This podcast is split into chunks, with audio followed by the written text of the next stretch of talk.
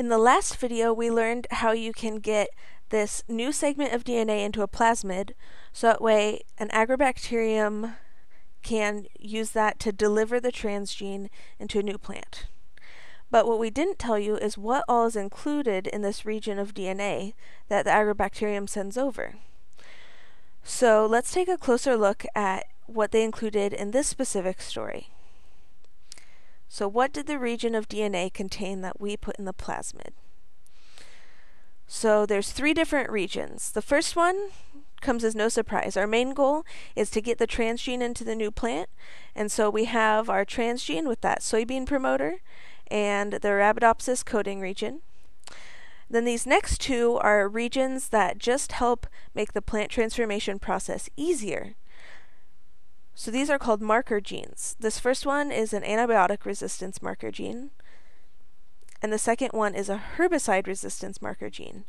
And these genes help distinguish between plants that did get the gene and plants that did not get the new gene, or this new segment of DNA, because this will all get passed into the plant together as one unit.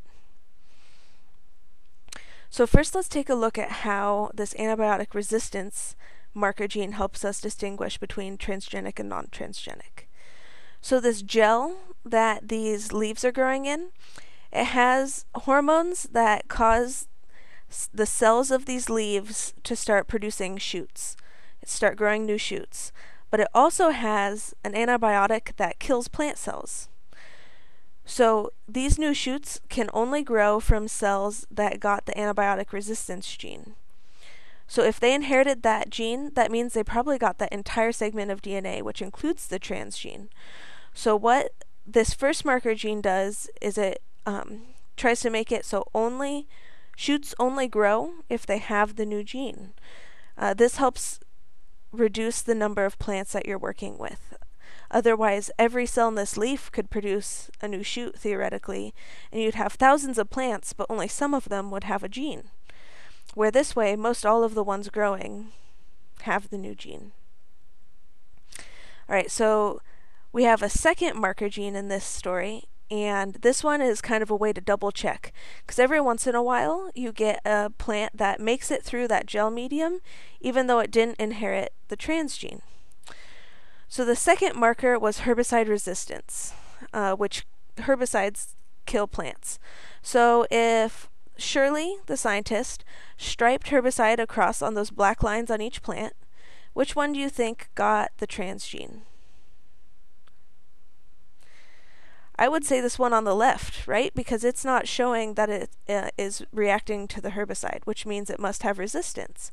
So if it got that set of DNA with the three genes on it, that means that this one probably has the transgene, and this one on the right probably doesn't.